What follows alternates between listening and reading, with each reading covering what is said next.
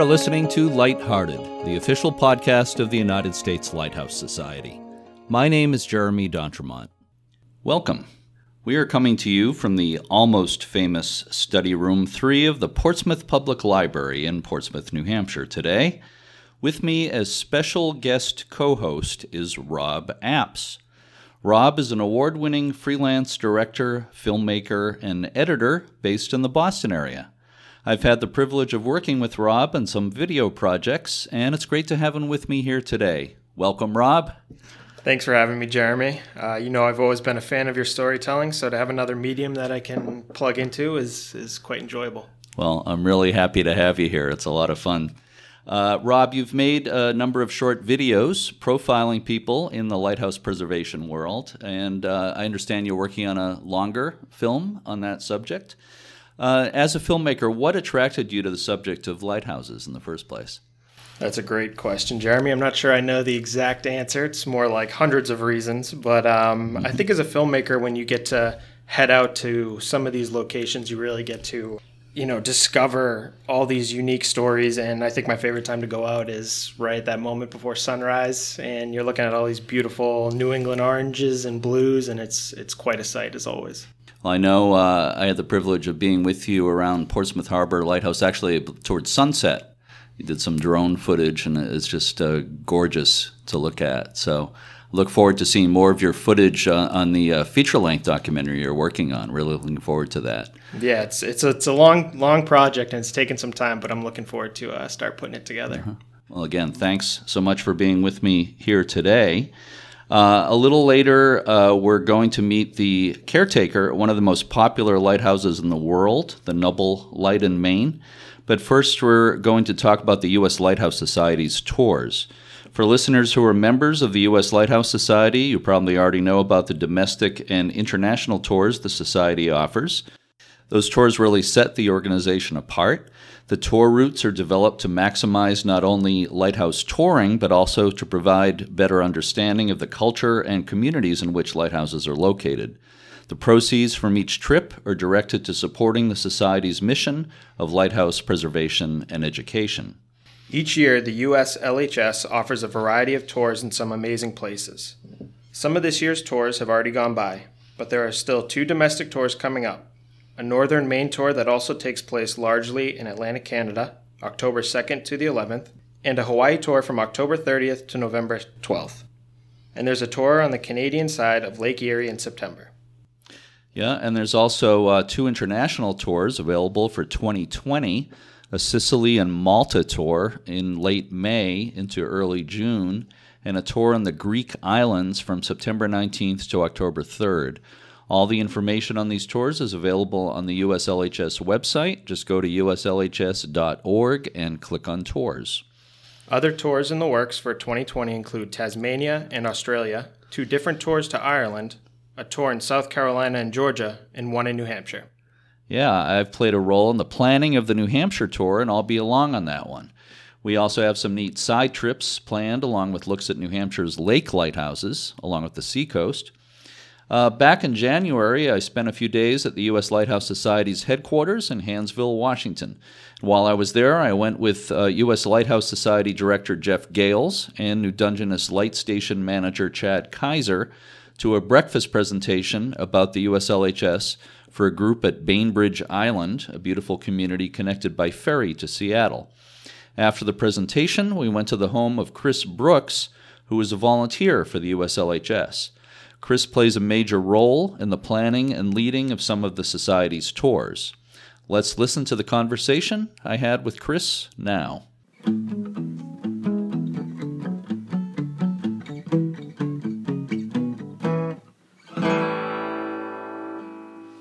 I am here today on Bainbridge Island, Washington, with Chris Brooks, who is a tour planner and tour guide, a volunteer tour planner, I should mention, and tour guide for the U.S. Lighthouse Society. And thank you so much for being with me today, Chris. Good morning. Uh, good morning. And uh, Chris has been involved in a number of uh, really interesting tours and is planning future tours for the U.S. Lighthouse Society. And Chris, I'd like to talk about a couple of the tours you've been involved with in, in recent years. One of the ones that uh, I've heard about that sounds especially fascinating was one you did a few years ago to the Outer Hebrides in Scotland. That sounds fantastic. It was fantastic, and actually, it was my very first tour for the US Lighthouse Society.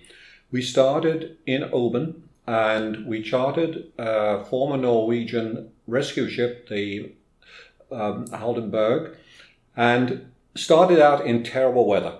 Uh, which I thought was not a good omen, but it turned out to be very fortunate, for, very good. Uh, day one was out to Tobermory, but day two was to go out west towards Canna, and the skipper took me aside and said that uh, we could get stuck, and that hmm. there was a force eight, force nine gale coming in, which meant sustained winds of over 60 miles an hour. Oh. And at that point, uh, we made a, a, choice to, instead of going clockwise around the Outer Hebrides, we went anti clockwise and were able to duck behind Skye and the Cuillin Mountains for a couple of days. Uh, traveling a little faster because of the wet weather, which in turn got us to even more lighthouses later in the trip. Um, just magnificent country, whales, puffins, as well as wonderful lighthouses. And I heard something about you had some interesting uh, passengers you got to meet on that trip. We did indeed have some interesting passengers. It was, it, it was always funny. As we approached a lighthouse, we could be five or ten miles out, and um, Molly, the cook, was always so excited. She was dancing around on the foredeck and could hardly contain herself. And um, I asked her one, one day, I said, Molly, how, how come you're so interested? And she explained that she had actually been born in a lighthouse in uh, Southern Ireland in the Shannon Estuary. But not only were her parents lighthouse keepers, her grandmother was a lighthouse keeper, and in fact was the only woman lighthouse keeper in the whole history of Irish lighthouses. Wow. And I said, Well, come on, how, does, how did that happen? And she very casually turned around. Oh, she, oh, she murdered her husband and her son, and they couldn't prove it, so they let her stay in the lighthouse for the next ten years. yeah, and can you tell a little bit? Uh, do, do you know the whole story behind? I don't think I know too many details, but I understand that uh, obviously she wanted the lighthouse for herself, and there was an approaching bad weather, and at one point, her husband and son were outside, and she locked the doors so the storm arrived, and they had no no way of getting back inside to the lighthouse. Wow. huh. Now, uh, for people who might be interested in doing one of these tours with the U.S. Lighthouse Society, can you say a little bit about what they can expect? Um, you know, uh, the type. Are they liable to uh, experience local color, local cuisine, that type of thing on one of these tours? Can you say a little bit about Abs- that? Absolutely. As an organization, we have many thousands of members, and we're all quite different. There are those who are the experts, almost the fanatics, and they could spend their whole day really just in one lighthouse. But the majority of people like shorter visits, and then after the visit, they want the gift shop or the museum or an interesting restaurant. And we go out of our way to include a mix uh, so that uh, they have a whole cultural experience on the trip, uh, which is the lighthouses plus plus plus. So, and you actually get into a lot of the lighthouses, is that correct? We do. Uh, the U.S. Uh, Lighthouse Society is very well connected. Um, unfortunately, more and more these days, lighthouses are fully automated. The door is locked, and the controller uh, is probably 100 miles away with a computer. Uh, but we do have very good connections and in many instances can negotiate our way in or negotiate for an organization to help us get in. Mm-hmm. Um, that's part of, very much part of what we do is getting people in places they could never possibly do on their own. Right, right, which is a, a really big deal to, to lighthouse buffs. It, it sure is. Yeah, absolutely. Now I know uh, was it two or three years ago you organized and and uh, led a an Alaska tour, and that had to be a huge challenge because the lighthouses in Alaska are remote and and actually pretty few and far between. Indeed, uh, and in fact, this was a little bit of a bet between myself and uh, Jeff Gales, the uh, director of the U.S. Lighthouse Society, in that I, in planning tours, look over the tours that have been accomplished in the last 30 years, and I noticed Alaska was missing from the list. And uh, right. uh, I heard that it was difficult. And uh, when researching it, I found, in fact, there are really only 15 major lighthouses between the Canadian border and Anchorage, Alaska. Uh, so I set out with the goal of can we get to all 15? Uh, in reality, we got to 14. Uh, but spectacular, and it involved charter boats, ferry boats, lots of light aircraft, and just fortunately, we hit the weather perfect in that to, to get light aircraft and charter boats during the main tourist season is virtually impossible. The cruise ship business is so large and so powerful, they take up every available vessel. So the only chance we had was to sneak in two weeks ahead of the main tourist season. And lo and behold, that was two weeks of absolutely glorious weather. Snow was all around us on the mountains, but blue, blue skies and lots of chance to get good photographs. Photo- photographs are incredibly important to people in our groups. Uh, they like to get in the lighthouses, but they always love to go home with a great photograph. And I understand there's uh, one lighthouse you almost didn't get to before dark, but you just barely made it. One of the lighthouses is a little over halfway between Ketchikan and Juneau, and the only way I could think of getting there was to take the ferry, in that the ferry makes a hard right hand turn right by that lighthouse in looking at the, the, the, speed and where we were, it was clearly obvious that we were going to get there just after nine o'clock, and that meant it was probably dark. And so we sent all the ladies in our group up to see the captain and ask him if we could just speed up that little bit so we could get there right at dusk, which is exactly what happened. And then the icing on the cake was when we got there, five whales started jumping and, and around the, in the waters around the lighthouse. Fantastic photo shots, and everybody was very happy.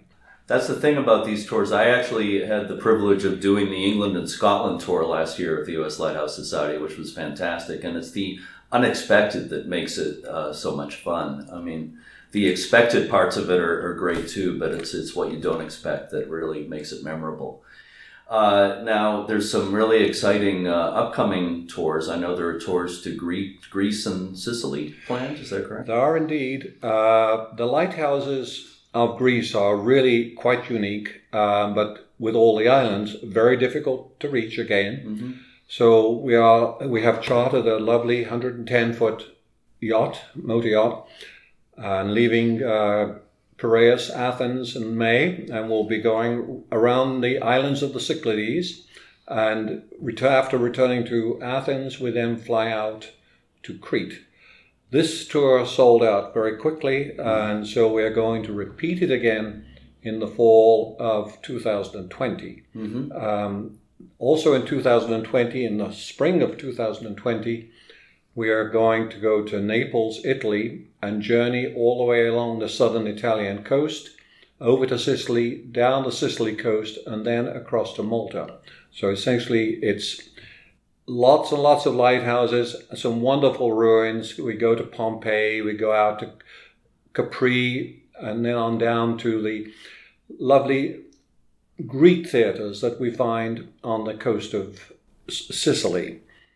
But um, it's only just being put on our schedule as it's, it's going to happen in May. It's a very specific date in May of 2020, as we would like to almost end our tour in Ragusa in southern Sicily at the Festival of St. George. Mm, wow. Those would both be like dream tours to me. Those are both extremely exciting, both in terms of the lighthouses and the culture in both cases. Well, dream dream tours is what we set. I I like to set out to try and create tours of a lifetime, and so often it's the combination of what you plan, very good planning, but then it's the people you meet along the way and the things that happen. Um, who would know on the Scottish tour that the terrible weather we started off with made our trip so much better by pushing us fast in the first few days which meant we could add three or four more lighthouses that were not on the original plan. It's the, the accidental thing sometimes along the way, and it's the people you meet. Mm-hmm. Well, on that lovely note, thank you so much uh, for your time today, Chris, and uh, hope to talk to you again soon. Thank, thank you. you.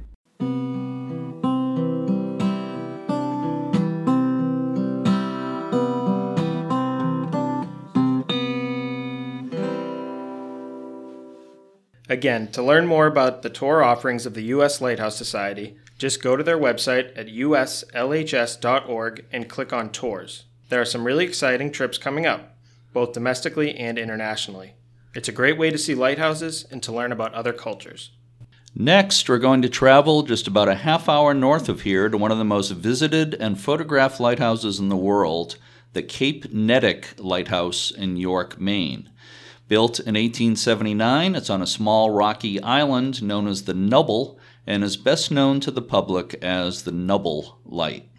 The light station is not open to the public, but visitors can drive to Sawyer Park in York to view the lighthouse and other buildings across a narrow channel of water. The light station is owned by the town of York and it's managed by the town's Parks and Recreation Department. Close to half a million people come to see it each year. Matt Rosenberg is an English teacher and also the seasonal caretaker for Sawyer Park and the Nubble Lighthouse. Matt is among the privileged few people who actually get on the island, where he is in charge of maintenance and cleanup from spring through fall. Matt is also the supervisor of a student organization known as the York Youth Lighthouse Preservation Association, or the YYLPA. The YYLPA was founded in 2016 by Sophie Blanchard, a student who was inspired by a neighbor's love for lighthouses. It is the club's stated goal to spread their love for lighthouses and to keep them from falling into disrepair through volunteerism and fundraising. This past March, I had a chance to sit down with Matt Rosenberg and with Rachel Carr, York High School student and president of the YYLPA. Let's listen to that conversation now. Matt and Rachel, thanks so much for being with me today. Rachel, what led you to get involved with lighthouses? Well, Sophie Blanchard was one of my best friends, still is, and she kind of created this, and then I just got somehow roped into like going to a meeting, and I've just kind of stuck with it since. So, what kinds of activities has the club been involved in so far since you've been involved? Um, we've been able to uh, volunteer at Nubble Light and actually go onto the lighthouse at Island and just like hang out for like a couple hours. We volunteered at um, Isle of Shoals, Star Island over um, like a weekend. Uh, we've done that two years in a row, and I think we're going to try and do it this year as well. Um, we've also gone to schools and like taught about lighthouses. Um, we've read to um, York Elementary kids last uh, two years ago, I think. Um, just a Christmas book we made and created um, about lighthouses, and that went really well. And we just do a bunch of stuff. Well, that's all all good stuff. Matt, uh, your role with Nubble Lighthouse has made it possible for the students for the club to visit the Nubble, to actually get on the island, something not many people get to do. That has to be pretty exciting for everybody involved. Oh, absolutely. We had a great time going out there, and the kids uh, helped us do our annual cleaning of the interior, which it really needs. It's a pretty Yeah. dusty old building. Yeah, really dusty. A lot of a lot of little dead bugs around, but nothing we can't handle. Uh huh. So, Rachel, what kinds of things have you learned uh, by being involved with the with the Lighthouse Club? I've learned like the basic skill of like leadership and like you know the basic of that but i've also learned a lot about the Nubble and like why it's so precious and so amazing to our community and um i just love it so much that i just i don't know i really don't have like a specific reason for why i do all of it but i just love it Well, sound like pretty good reasons. uh, if there are any high school students listening to this podcast who might be interested in starting a similar club at their school, would you have any advice for them? Oh, that's a good question. um, I mean, I would just like start it and then see how it goes. You um, you'd be surprised at like all of the kids that actually get involved with it. People that I'm friends with because of the club. I never thought I would be, and it's it's a crazy experience. And I think when you put yourself out into the, your own community, you really get um, to know like all of this amazing stuff about this community and like really helps like the cu- community to like trust in you like all of this stuff you're doing and respect what you're doing and like you just have a really good relationship because of it and i think that's great Those of us in the lighthouse preservation community are always trying to figure out ways to get young people interested. Uh, so it's great to see a club like yours, like the one you have here at York High School.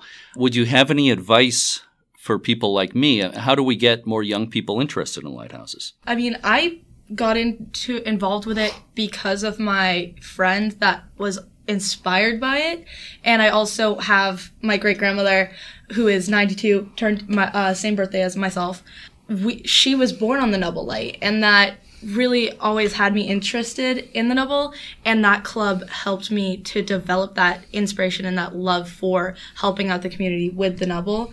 And to get more youth people into that, I think they need to understand um, all the hard work that the older generations put into like all of this stuff that, that we keep so precious, like the Nubble Light. Kids aren't allowed on the Nubble, but like it's to preserve something so like amazing. And I mean, lighthouses are gorgeous, and I don't.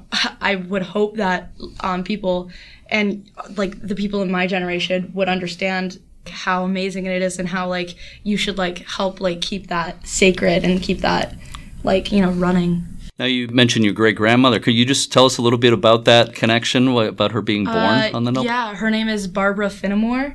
Um, she was born, I think, in 1927, March 19th. Um, she was born on the Nubble because that night there was a s- snowstorm. And her grandfather was the keeper, right? Yes, and um, so she was born, and they couldn't get her over um, in time. Her mother over in time to get to the hospital, so she was born there. And then the doctor actually had to come the next morning mm-hmm. and make sure everything was okay. But yeah, she's a she's an awesome great grandma. I love mm-hmm. her. And then I got the honor of being born on the same day as her, and we get to celebrate and do everything together. I mean, she's 92. She's living the best dream, and she loves that lighthouse to death. Oh, it's so great you have that connection. Yeah. Well, Rachel, so thank you so much for for being here and for everything you're doing. Uh, Matt, let me ask you, what's your favorite thing about working with the Students uh, Lighthouse Club? Uh, I think the thing that I really like about working with the kids in the Lighthouse Club is that their enthusiasm for the service component of it. Uh, I think service really speaks to young people because they have a lot of energy for things and they like they they're very interested in what's right and uh, when they have the opportunity to participate in something that is making things right, uh, like community service, I think that really gets them excited about it and it brings out the best in teenagers. And uh, to see them collaborate on things like working with young people, um, you know, it's such a two way street in terms of the benefit to the kids and to the um, the kids from our club in terms of what they both get out of that experience. So I think the service aspect, uh, you can't help but be really proud of the really nice kids that you get to work with when you see them doing good things for their community and other people. So, Matt, uh, let's talk uh, some more about your seasonal position as the caretaker at Nubble Lighthouse in Sawyer Park. Uh, essentially, you're the modern day keeper, although the Coast Guard still takes care of the active light and fog signal. What's the best thing about the job? I think the best thing about being the a keeper or caretaker at the Nubble Light is um, the people I actually get to meet. You know, I spend my time both at Nubble Light and in the park. And while I love the time that I spend at the lighthouse, you know, it's fantastic. I get to be out there on my own and I'm in, kind of in charge of just about everything except the light. I really enjoy my time in the park where I get to meet, meet people from all over the world. Um, you know, there, there are so many interesting people out there, and people love the Nubble so much. They're super enthusiastic. So, any part of my day that I spend interacting with the public, that's really usually the highlight of my day. What's the worst thing about the job? the worst thing, well, I have two things that are the, probably the worst thing. The first is kind of picky, but because I take care of the park as well, I would say um, the litter. You know, we get a half a million visitors a year, and a lot of our visitors are super conscientious and other ones aren't. And uh, so the litter kind of over over time will get on my nerves a little bit. And then uh, those days when i have a lot to do and the ocean is just way too rough for me to get across uh, you know, sometimes in the month of May, I'll go every day and I'll look at the water and I'll look across at the grass growing and realize that it's growing way faster than I can keep up with it and that my job is getting bigger and bigger and bigger. When all I want to do is be on the other side mowing the lawn and I'm on this side uh, waiting for things to calm down. Yeah, it's not it's not a, a, long way across that channel from the, the mainland to the island, but as you said, it's it's often rough. Have you ever made the trip and and uh, run into surprise uh, going across there? Yeah, I, that's happened a couple of times. Um, you know, one time I made it across and I broke an oar, Um, and thankfully, it was in summer, so I managed to. I swam back. It was not a rough day. A couple times I've gotten dunked. The you know the thing about it is whenever it's rough, people always gather to watch you cross and you can tell just by looking at them that they're not really rooting for you. And uh, so a couple of times that I've definitely put on a show where I end up in the water for people, but you know, by the, for the most part, I, I, I make it across, and I try to be somewhat cautious, especially when the water's cold. uh, you do some amazing photography, uh, which people can see in your Facebook page under the name Nubble Art. And uh, maybe you can say something about what some of your favorite photographic moments you've been able to capture. Uh, yeah, I mean, I'm particularly enamored by all the waves. You know, I mean, the, the they're so varied, and they're every one of them is different. Um, and the different angles that you can take the lighthouse from. So I like waves and I like clouds. So those perfect days when you want to be in the park where there's not a cloud in the sky and the ocean is totally calm, those are not the days that I usually like to photograph. But, you know, anytime that you can really get some action in a scene or a lot of depth, that's what I like. And I, the other thing I like too about those kinds of days you know, rain like foggy days, cloudy days, rough days, is I feel like that really captures what the lighthouse was made for. It wasn't made for sunny, calm days. It was made for those times when you couldn't see very well and you needed to be warned about the hazards that are just laying beneath the the surf. And so for me, I feel like that captures the spirit of what the Nubble Lighthouse is better than just about anything else. Mm-hmm. How about wildlife? You've captured uh, seals, birds, uh, different kinds of wildlife as well. Yeah, I, mean, I think one of the interesting things is that most of the time the animals have their the, the, island to themselves, and they get accustomed to that. So we have a lot of nesting seagulls, both um, you know regular Atlantic gulls and blackback eastern blackback gulls um, that nest on the island. Which at first they tolerate you, and then they get their eggs under them, and suddenly they don't want you around anymore. Um, you know, we've had a snowy owl that's been hanging out on the island for the last couple weeks. Um, and uh, they're pretty. He's kind of aloof, but they're also uh, beautiful. And we see whales from time to time. We've had several of those in the last years. And then in the springtime, we get quite a lot of harbor seal pups.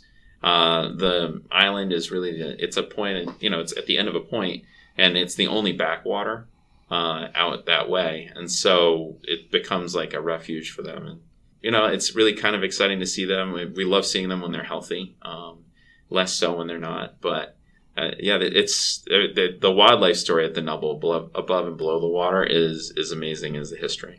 Uh, now I know you've had a chance to meet some of the keepers of the past and family members of keepers.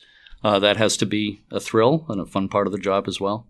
Yeah, absolutely. I, I you know, I, the fun thing about meeting people who have lived there is that they can tell the story of the active, the most active part of the lighthouse's history, and hearing it from first person is pretty exciting. Uh, and realizing that how much it's changed over time as well, pretty great. It just gives personality to the lighthouse.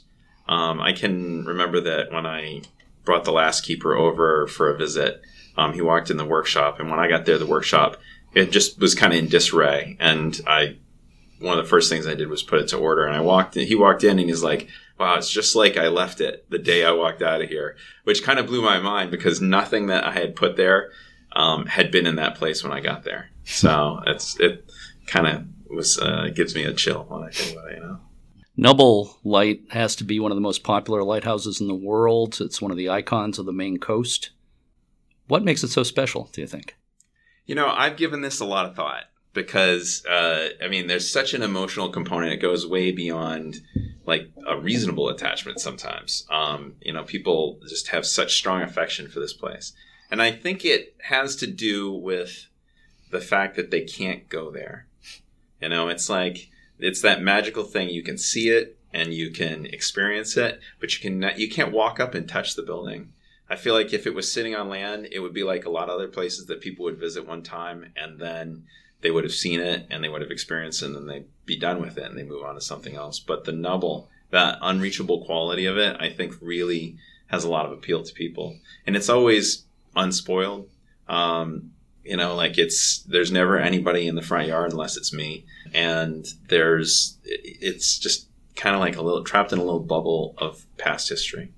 I think you're right. I think that is a big part of its appeal. You can't quite get there. But it is a, a, magical place for sure. Well, Matt Rosenberg, thank you so much for being with me today. The uh, caretaker and modern day keeper of Nubble Light. I really appreciate your time. Thank you so much. Thank you, Jeremy. It was fun. This summer, the J.B. Leslie Company of South Berwick, Maine, has been working on the third and final phase of a major restoration of the Cape Neddick Nubble Light Station, which includes roof repairs to the keeper's house, repairs to the workshop building, and replacement of the fencing. This follows work that was done last year, including repairs and repainting of the keeper's house and lighthouse tower. At this point, we're going to announce a special offer in the U.S. Lighthouse Society's online gift shop. Rob, can you help me with that? Absolutely, Jeremy. All people need to do is go to uslhs.org, then click on Shop. In the online gift shop, there are lighthouse books, maps, collectibles, t shirts, and baseball caps, and more. Your reward for listening to this podcast is that you can get a 10% discount by entering the code I'm about to give you when you place an order. The coupon code is Lighthearted1. That's L I G H T H E A R T E D 1. All uppercase letters. Again, when you place an order in the U.S. Lighthouse Society's online gift shop, enter that coupon code and you'll get 10% off. And that code will be good through August 19th. Again, the coupon code is lighthearted1, lighthearted with the number 1 at the end.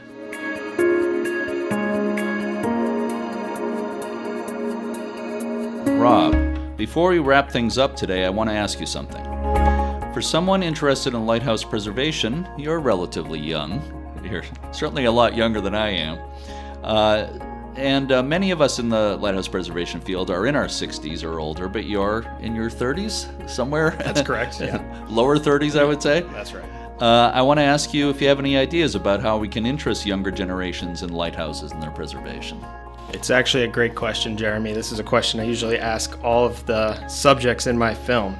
Um, but I, I truly believe you can't force someone to, you know, be passionate or interested in something. You know, you can't really force that upon them. So you also have to have that time, that availability. And um, I think the key is not to seek out consistent daily or weekly or monthly volunteers. Um, I think it's I think it's more about finding individuals or groups or companies really that can volunteer. Maybe their services once a year. Maybe it's a specialty. Um, whether that's on the labor side, uh, you know, a young growing electrician, carpenter, um, painter, you know, maybe it's someone on the marketing side, a, a photographer or a filmmaker that can capture events, um, a web designer that can create a better virtual experience for people. Um, you know, some of my favorite projects I've created have been filming for nonprofits, um, and those came about um, by the person contacting me. I didn't necessarily seek those projects out. Um, so I think if you reach out to young people,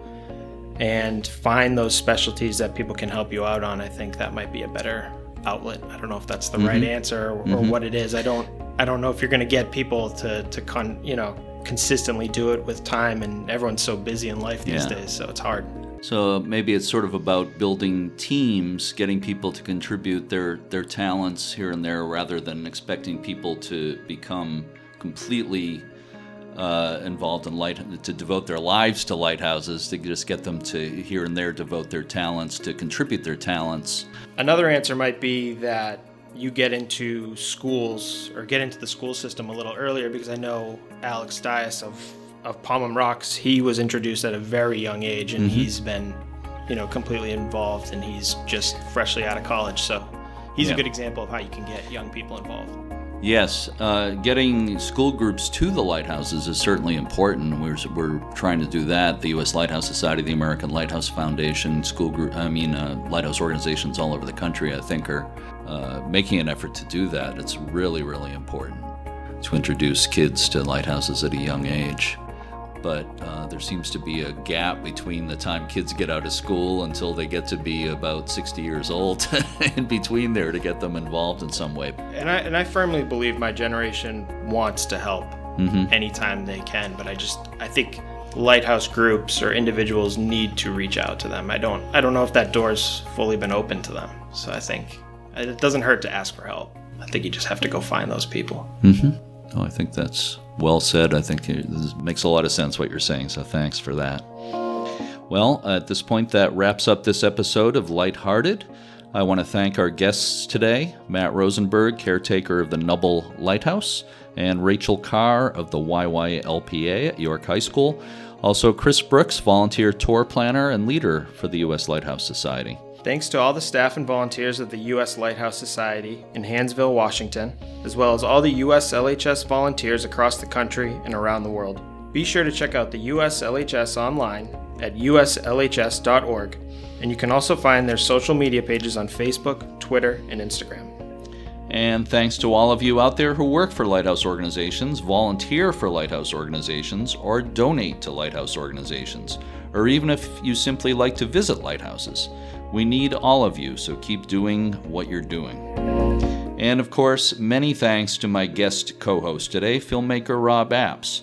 To see the short films that Rob has made about people in the lighthouse preservation world, go to www.thelastlightkeepers.com. Again, www.thelastlightkeepers.com and click on inspiration. I hope you had a good time, Rob. Absolutely. Thank you for having me, Jeremy. And as always, thanks for listening and keep a good light.